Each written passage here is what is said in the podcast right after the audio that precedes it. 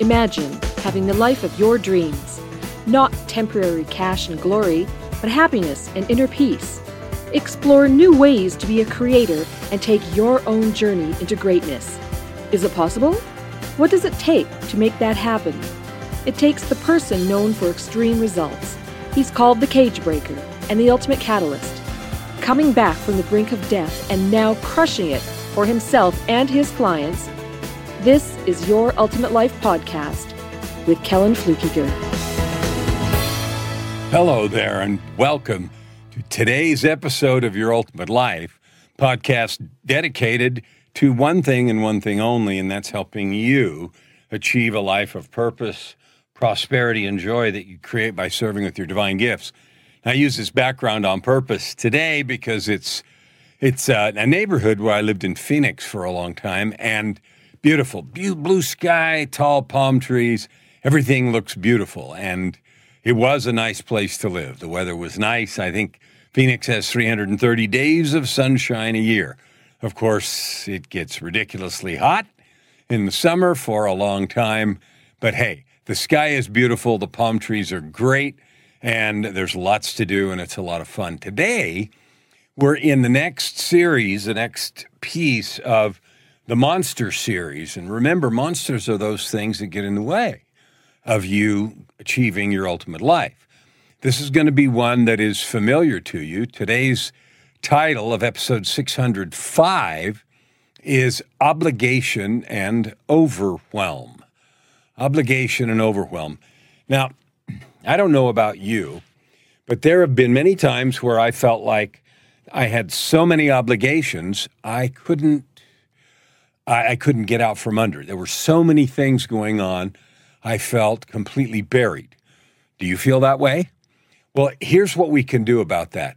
Obligation, if there are too many obligations, whether they're real obligations or ones that we just sort of adopt, they create overwhelm because if you get up, as I have many days, when you feel like there's so much to do, you can't possibly make a dent, the first thing we want to do is hide back under the pillow and do nothing because we know we can't possibly make a dent and get it all done, so what's the use? And sometimes you may do that. But creating the ultimate life, remember, your ultimate life is a life of purpose, prosperity, and joy that you create by serving with your divine gifts. So the first question is how many of those obligations are actually part of your purpose? If you've followed some of the earlier episodes where we created a PTAC, a personal truth and commitment statement, some call it an I am statement or a declaration of being where you decide who you are and how you show up in the world. Are your obligations consistent with that? And if they're not today, that's not a problem, except it's an opportunity for growth and change. It's an opportunity to create your life the way you want to. So there are three real questions that we're going to talk about today. Number one is who owns your life anyway? And number two is you can commit, you can fill commitments, you cannot fill commitments. That's not good. You can renegotiate commitments. And you can do that either with uh, anxiety, with resentment, or you can do it with joy. That's a choice. So the same commitment can feel like it's a lot of fun or a drag, depending on how you feel about it. So, for example, let's say someone you know in the neighborhood or maybe one of your kids has got a, a drive to earn money for uniforms or for a trip or something. And if you feel like, oh, I got to do this thing, I got to drive the kid around, I got to do this or that, so they can earn money for those things. Why do they need to go on that trip anyway? then that is one way to feel overwhelmed, and the obligation part makes you feel negative, and that certainly doesn't contribute to your ultimate life. On the other hand, if you th- see it as an opportunity to teach, as an opportunity to support, and you say, you know what, they've got an opportunity to make some money for this trip, I'm going all in. I'm going to help my kid get motivated and do the best they can, and da da da da da, and create a completely different experience, both for you for the kid that you take, your child, and for the outcome. it's really important to understand that.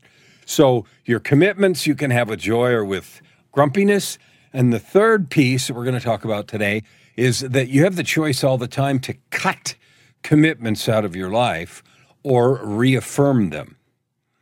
Often, what we do is we default to the sense of obligation, and then we do them, but we don't. We do them, but we don't do them with joy, so we haven't really reaffirmed them, and that's a that's a unfortunate and disempowering choice. So let's go back to number one: who owns your life, anyway? Well, let's be really clear. You own your life here, now, every day, every minute, every second. I was talking on a podcast episode yesterday about time. One of the courses I've created is how to create time, and there's three layers, there's lots of parts to it, and it's really good. I've used it for years, and that's how I get so many things accomplished that are things that I want to do. But one of the first principles of that is that you have all the time there is. I mean, that is a simple, pure fact. No argument can be made. You have all the time there is while you're breathing here in the world, right? No one has any more time than you do, and no one has any less time. Now, how we feel about time, like we're crunched for time or we waste time, we have all that language in there to describe how we're using it and how crowded we've created our life to be. But the principle here is that you own your life and you have all the time there is. All right, so when you come from that place of I have all the time there is, the next thing is you also own all the choices about what to do with your life, with your time, that time that you have all of. Now, let's do some examples that will illustrate that really clearly. If you get up and you feel like, oh, there's all this stuff to do, and you go do it, and if you don't do it, somebody, you or someone else, is going to be disappointed, frustrated, negative, angry, whatever, fill in the blank. Let's take that same day and say, okay, suddenly you got sick and you went to the hospital and you couldn't do anything. None of those things that you thought you were going to do would get done. None of them right? And you're incapacitated, you're gone, you're hurt, you're in the hospital, you're somewhere. Or let's say it wasn't something that happened to you, there was some other thing that came up that required your complete attention. Your dad or your mom got ill and you had, or somebody had an accident, you had to go do something right now, clearly, and it took you out of play for all those things you thought you were going to do. Somehow the day would go on. With those things not being done, the world would still rotate and nothing really different would happen in the large scheme of things. So if if that's true, then the idea it, I'm using that as an illustration, and it's not perfect, but an illustration. The idea that just because you feel like your day is full, if you suddenly were taken out of the equation and couldn't do any of those things, things would move on. I asked a client the other day. He was talking to me about a particular situation he has with one of his really pivotal contractors. They're not performing like he wants them to. And it's one of those things that happens regularly when you have management and you know employees or contractors, and you have to do the management stuff. And the feeling was, you know, catastrophe and all these things that weren't getting done correctly. And I asked that question: Well, what if that individual passed away right now? What would you do? And it became clear that there were work, there were workarounds, and there were things that would happen. The world wouldn't stop turning, and business wouldn't die. And so that is a clear way to think about it. You own your life. Let's get that really clear. You own all the time there is, and you own every choice about it. Now, there's no question that you have a pile of commitments. We all do. you have a pile of things you have agreed to do. Some of them are implicit, some of them are explicit. So, for example, when you got married, if you did, you have made a commitment to be a partner to that person. You have made more than that commitment. You've made a commitment to love, cherish, and whatever the vows were in the ceremony that you did. You made some commitments there. What often happens is after we make a commitment, the initial excitement about the commitment, whatever it was, then becomes a weight, an albatross, an obligation. Another example is when you buy a car. You buy a car, you don't pay cash, you put something down, and then you sign up for a long string of payments for three years, four years, five years. I think I've seen financing available as long as seven years. So now for seven years, you have committed yourself to making these payments, and it's not unusual after a little while for someone to feel like, ugh, a car payment. Now, at the time you got the car, it was exciting. What happened? Well, you've stopped owning the commitment. You didn't take into account in your heart, I'm going to do this joyfully and happily for all 60 payments because I say it, because I choose to. So I want you to think right now in your life where is that showing up? Where do you have obligations that perhaps you were excited about to start with, and now they've become the, an albatross, a drag, a weight in your backpack? All of that is an attitude. It's all in your head. It's your choice. Uh, it happens if you have kids. Sometimes, oh, we got a kid and it's fun. And then when they get a little older and there's some problems, or they take extra time, or you got to do soccer practice, or they rebel as a teenager and you've got messes to clean up or help them clean up, and on and on. All of a sudden, this joyful thing that you did on purpose has now become an albatross. So there's a, here's the reason that's important. If you re-embrace the commitment then it is not, it is still an obligation, but it's a joyful one. It is, it is not an albatross. It is not overwhelm. It is not, uh, it's an opportunity. So instead of overwhelm, it's an opportunity. So I want you to think about that. The same obligation can be an overwhelm or it can be an opportunity, and it can be a brand new opportunity every single time. So, one of the things I do in the church, uh, that I belong to and the, the area, the ward, it's called a ward, but the ward that I belong to is they've asked me to participate in the young, you know, helping with the young men in the war doing, you know, helping with a group of them activities and lessons and, you know, things that young men would do in a in a religious organization. And that happens every Thursday and every Sunday. I get a chance to go participate, uh, help them plan, help them get organized, help them create and fill on these activities. And sometimes they're fun, like going to a sledding and snowing or going to a rope climbing facility. And sometimes it's service projects. We did a food bank project. And then on Sundays, there's some religious instruction. And I said yes. I said yes to that invitation to participate. That means I have a choice on Thursdays and Sundays when that the fulfillment of that promise when the payments on the car are due to look at that as an obligation uh, or an opportunity. That choice, that distinction is really important for you. So I want you to think about obligations right now that are causing a feeling of overwhelm for you and ask yourself if you can change them to an opportunity because that will help you eliminate that monster that keeps you from living your ultimate life. Your ultimate life is an attitude. You can have joy and happiness in every moment. You can love what you do. And I know you hear that all the time, but I finally learned to do that.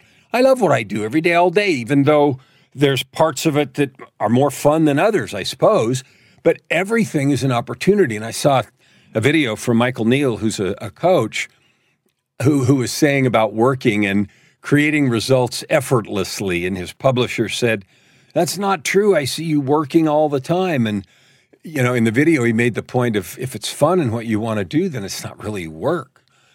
And I agree with that. When you're doing the things you want to do, like I don't want to lay around and sleep or watch TV or do nothing. I have stuff I want to be involved in and want to do. And one of the things we don't do is remind ourselves remember that, choose the joy. Now, the last thing I want to talk about is Sometimes we create obligations that we don't want to continue. Serious ones are sometimes people get divorced. They get married, they make an obligation, and something serious happens. Now, there's lazy and bad reasons. People just want somebody else. And I'm not going to get into a conversation about should and shouldn't about that.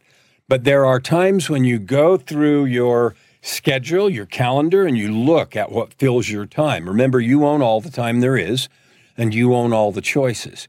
If you get to a place where you say, this thing that I'm doing is no longer appropriate, And this is not a lecture or a discussion about how to make that decision. But if you decide, then cut it. Cut it.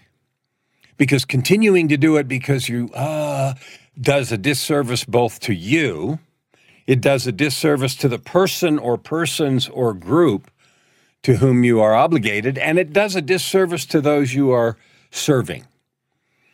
Don't just wimp out.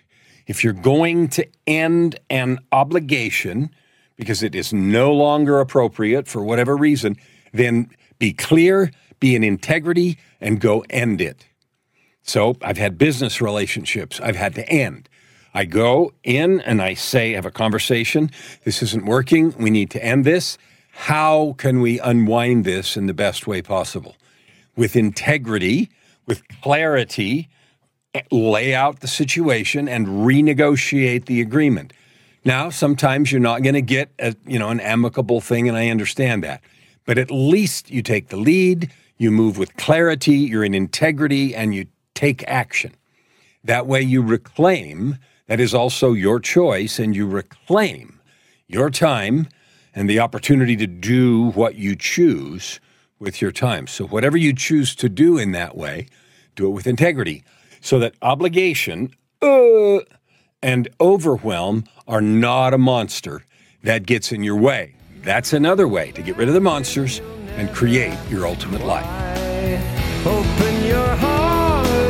Thank you for listening to today's episode. We hope that you take it deeply into your heart and decide for yourself how you can create anything you desire. If you like what you heard, please subscribe to this podcast and share it with your friends. As always, we'd love to hear your feedback and topic suggestions. Until tomorrow, this is Your Ultimate Life with host Kellan Fluckiger. Stand with your heart in the sky and your feet